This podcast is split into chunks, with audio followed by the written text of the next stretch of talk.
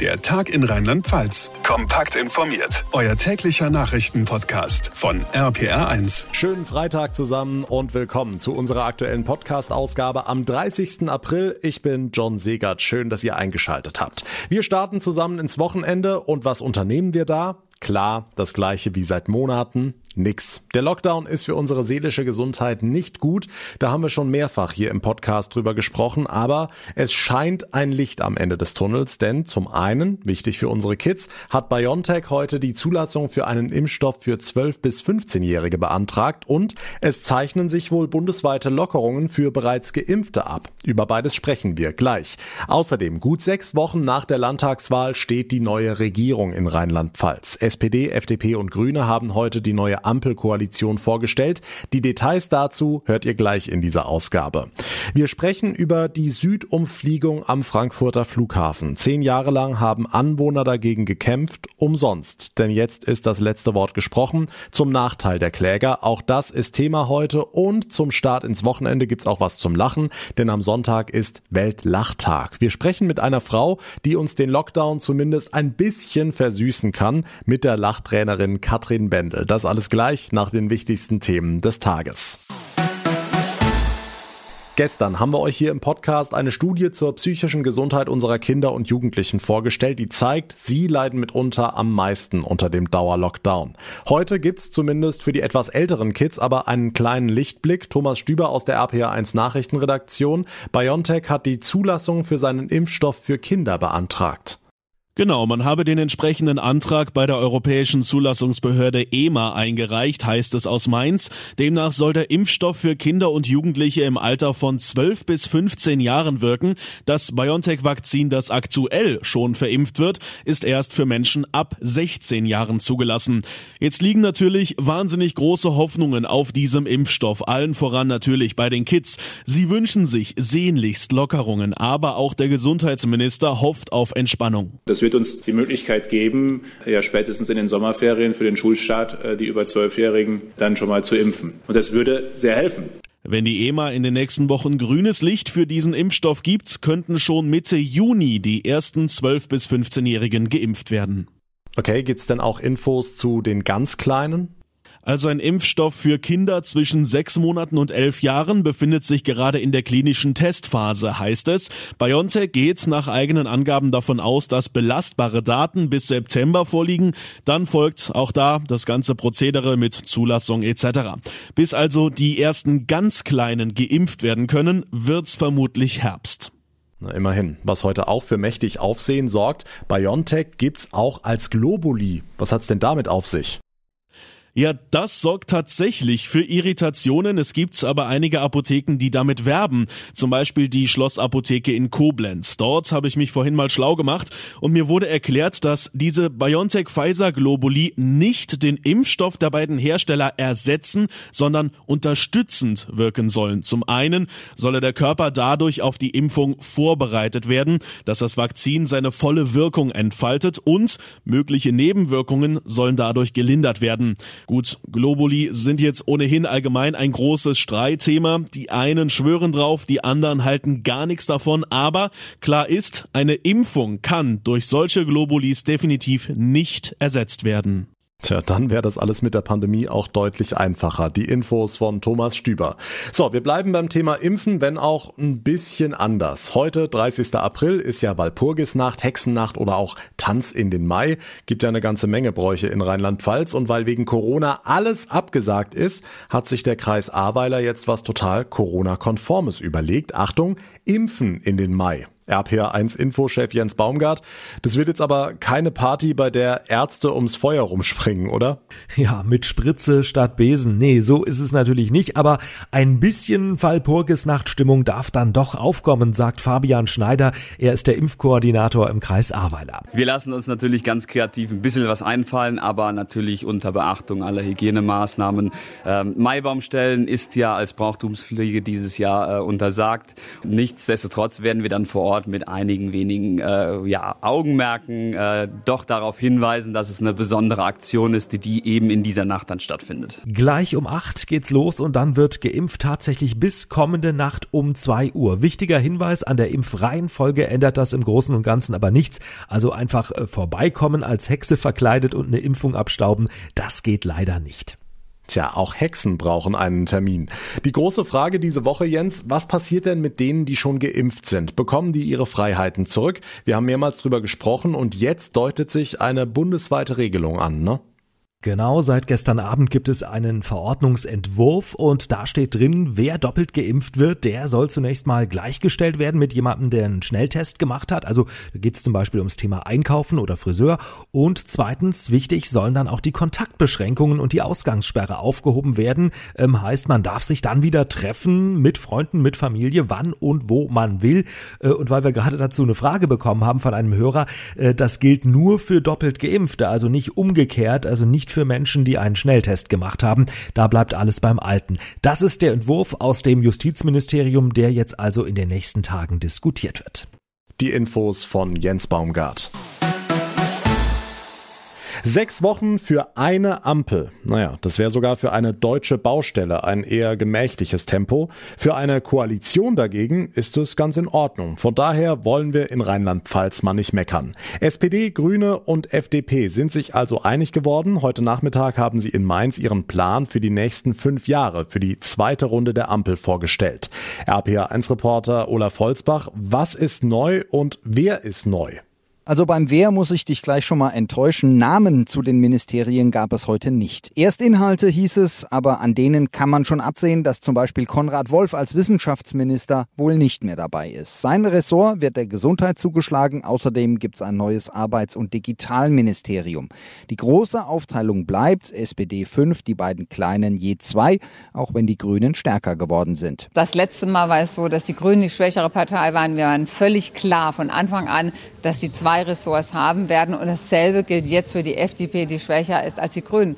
Und deshalb ist vollkommen klar, für mich unvorstellbar, dass eine Partei mit einer Person am Kabinettstisch sitzt, sondern dass beide auch beide Ressorts haben müssen. Die alte und höchstwahrscheinlich neue Chefin Malu Dreyer. Zufrieden sind die Grünen trotzdem, sagen sie. Zum einen bekommen sie den ÖPNV, zum anderen ja, Windräder auch im Pfälzerwald. Spitzenfrau Anne Spiegel. Zunächst mal der Status Biosphärenreservat, der bleibt unangetastet. Das ist auch wichtig wichtig. Unser Ziel ist es jetzt mit den Kommunen und dem MAB-Komitee zu sprechen, um Windenergie entlang von Autobahnen, Schienentrassen und bei vorbelasteten Konversionsflächen zu ermöglichen. Dafür mussten sie umgekehrt ihre Solardachpflicht abspecken. Sie kommt nur für neue Gewerbebauten. Leicht flügelgestutzt, aber immer noch mit Wirtschaftsministerium die FDP. Daniela Schmidt wird Volker Wissing beerben. Unternehmer atmen durch. Da hat sich's wohl gelohnt, auch mal ein bisschen länger zu verhandeln. Ich glaube, nach Mitternacht verrät man nicht mehr, wie spät es wurde. Die neue Ampel steht also nach der ein oder anderen Nachtschicht, wie wir hören. Die Namen neuer MinisterInnen sind aber noch geheim. Dankeschön, Olaf Holzbach. Und jetzt weitere wichtige Meldungen vom heutigen Tag im Kurzblock mit Noah Theis aus der RPA1 Nachrichtenredaktion. Schönen Abend. Nach der tödlichen Massenpanik bei einem jüdischen Fest im Norden Israels werden Vorwürfe gegen die Polizei laut. Medienberichten zufolge sollen die Sicherheitskräfte Menschen in das abgesperrte Areal gelassen haben, obwohl es schon extrem voll gewesen sei. Israels Ministerpräsident Netanyahu hat eine umfassende Untersuchung angekündigt. Es gelte sicherzustellen, dass sich eine solche Katastrophe nicht wiederhole, sagte er. Mindestens 44 Menschen kamen bei der Massenpanik ums Leben und rund 150 wurden verletzt. Die Bundesregierung sprach am Nachmittag ihr Mitgefühl aus. Regierungssprecher Seibert. Wir teilen die Trauer der Familien um diese Menschen. Sie waren als Pilger zu einem religiösen Fest der Freude aufgebrochen und haben nun so den Tod gefunden. Unsere Gedanken gehen auch zu den zahlreichen Verletzten in der Hoffnung, dass sie wieder gesund werden können. Er soll brennendes Benzin auf zwei Männer vom Ordnungsamt geworfen und Feuerwehrleute mit Molotow-Cocktails attackiert haben. Jetzt ist der angeklagte 65-Jährige vom Landgericht Frankenthal zu siebeneinhalb Jahren Haft verurteilt worden, unter anderem wegen versuchten Mordes. Zu dem Vorfall kam es, als die Wohnung des Mannes in Neustadt an der Weinstraße zwangsgeräumt werden sollte. Gutachter stellten eine schwere Persönlichkeitsstörung fest, deshalb soll der Mann in die Psychiatrie. Australien plant offenbar Einheimische, die aus Corona-Hochrisikogebieten einreisen, mit Gefängnis zu bestrafen. Wie australische Medien berichten, soll es als Verbrechen gelten, wenn Staatsbürger nach Australien zurückkehren und sie sich in den vorangegangenen 14 Tagen in einem Hochrisikogebiet aufgehalten haben. Demnach könnten dafür bis zu fünf Jahre Haft drohen. Hintergrund ist, dass Australier ein Einreiseverbot aus Indien umgangen hatten, indem sie über andere Länder eingeflogen waren. Die EU-Kommission wirft Apple unfairen Wettbewerb in seinem App Store auf iPhones und iPads vor. Apple benachteilige andere Anbieter von Musikstreaming-Apps, erklärte die Kommission nach einer Beschwerde des Marktführers Spotify. Die Behörde geht unter anderem dagegen vor, dass die Verkäufe von Abos in den Apps über Apples Bezahlplattform abgewickelt werden müssen. Die umstrittene Südumfliegung am Frankfurter Flughafen bleibt. Fast zehn Jahre lang hatten sich Gerichte mit Lärmklagen auch aus Rheinhessen beschäftigt, durch alle Instanzen. Jetzt ist das letzte Wort gesprochen, zum Nachteil der betroffenen Anwohner im Kreis Mainz-Bingen. RPA1-Reporterin Maike Korn mit den Reaktionen. Die Fluglärmgegner sind enttäuscht. Als schwarzen Tag bezeichnen sie die Entscheidung des Bundesverwaltungsgerichtes in Leipzig. Sie hätten sich gewünscht, dass in Frankfurt startende Maschinen nicht mehr über ihre Köpfe hinwegfliegen. Uns bleibt im Prinzip als Trost, alles versucht zu haben, äh, um der Region ein bisschen Fluglärm zu ersparen. Aber letztendlich waren wir damit erfolglos. Bernd Olaf Hagedorn, Fluglärmbeauftragter der Verbandsgemeinde Niederolm, die stellvertretend für weitere Gemeinden in Rheinhessen geklagt hatte. Leipzig war die letzte Instanz. Damit hat die deutsche Flugsicherung jetzt Planungssicherheit. Sprecherin Ute Otterbein. Damit ähm, wurde mit diesem Endurteil festgelegt, dass es auch aus Sicht der Gerichte keine geeignetere, keine bessere Route gibt als die, die wir erarbeitet hatten. Für die Menschen südwestlich des Flughafens bleibt nur die Hoffnung auf insgesamt weniger Flugverkehr. Corona-bedingt war es zuletzt deutlich leiser. Carsten Jakobs aus Lörzweiler, der Vorsitzende der Initiative gegen Fluglärm in Rheinhessen. Weil wir sehen, es geht vieles ohne so viel zu fliegen. Gerade Innerdeutsche sollten auf die Schiene verlegt werden, dann haben wir viel, viel weniger. Also wir hoffen einfach, dass wir hier auch mit einem schärferen Bewusstsein, nicht nur für das Thema Umwelt, das spielt ja auch mit, sondern auch für das Thema Lärm aus dieser Krise herausgehen und dann wirklich sich auch am Flugverhalten etwas ändert. Reaktionen auf die Gerichtsentscheidung zur Südumfliegung am Frankfurter Flughafen eingefangen von Maike Korn. Vielen Dank. Der April geht zu Ende und wettermäßig sind wir ja im April sowieso einiges gewöhnt, aber dieses Jahr war es wirklich sehr durchwachsen. RPA1 Wetterexperte Dominik Jung hat alles mal statistisch zusammengefasst und ausgerechnet. Dominik, wir haben einen Rekord, mindestens einen. Es war der kälteste April seit 1986, seit 35 Jahren wohlgemerkt. Er hat also einige Rekorde geschlagen und es war zugleich aber auch einer der trockensten Aprilmonate seit Jahren. Es gab 40 Prozent zu wenig Niederschlag. Der meiste Regen, da kam in Walmenroth runter, knapp über 70 Liter Regen pro Quadratmeter und am trockensten, da war es in Ruppertsecken, gerade mal 9 Liter Regen pro Quadratmeter. Hm, jetzt ist der April rum, wir starten in den Mai. Wird's denn dann auch endlich mal wärmer, zum Beispiel jetzt am Wochenende? Ja, also ich will mal sagen, die Temperaturen, sie bemühen sich, sie bemühen sich, aber sie schaffen es nicht wirklich in die Höhe zu kommen. Heute gibt's einen Mix aus Sonne und Wolken. Die Temperaturen steigen auf 15 Grad in Worms und Bad Kreuznach. In den höheren Lagen der Eifel, da bleibt's mit 10 bis 11 Grad noch am kühlsten. Morgen und auch am Sonntag gibt's auch einen Mix aus Sonne und Wolken. Mit etwas Glück bleibt's überwiegend trocken. Nur der Sonntag, der bringt in der Südpfalz dichtere Wolkenfelder und dort kann es auch teilweise Regen geben geben. Die Temperaturen, sie bleiben gedämpft. Maximal sind 15 Grad an Rhein, Mosel nahe drin. Also die Jacke bleibt weiterhin Pflicht, sagt RPA1 Wetterexperte Dominik Jung. So, zum Schluss noch ein bisschen was Schönes zum Start ins Wochenende. Kommenden Sonntag ist Weltlachtag. Zum Glück. Denn schon eine Minute Lachen am Tag macht nicht nur gute Laune, sondern bringt auch euer Immunsystem auf Trab. Und beides ist in Corona-Zeiten ja nicht verkehrt. Katrin Bendel aus Limburg ist Lachtrainerin und gibt unter anderem auch Lach-Yoga-Kurse im Bistum Limburg.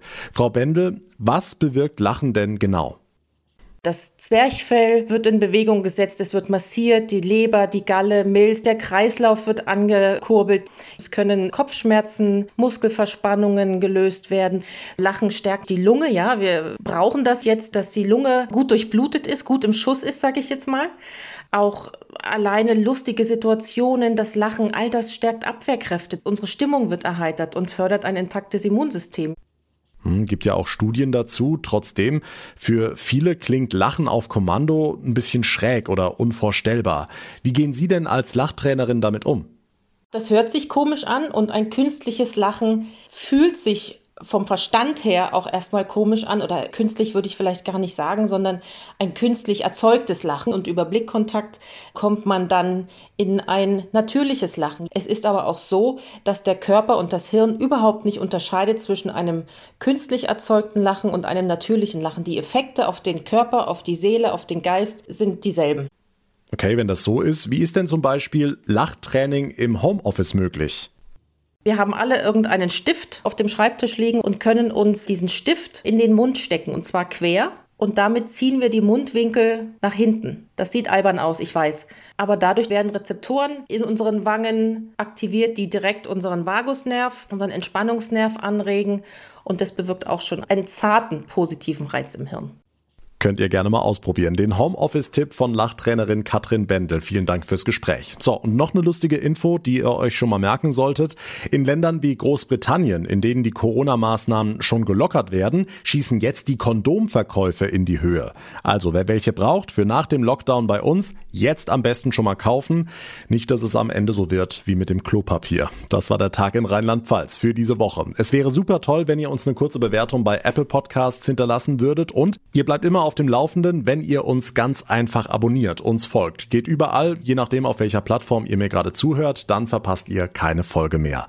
Mein Name ist John Segert. Ich bedanke mich ganz herzlich für euer Interesse, für eure Aufmerksamkeit. Wir hören uns dann am Montag wieder. Bis dahin eine gute Zeit, frohes Lachen, ein schönes Wochenende und vor allem bleibt gesund.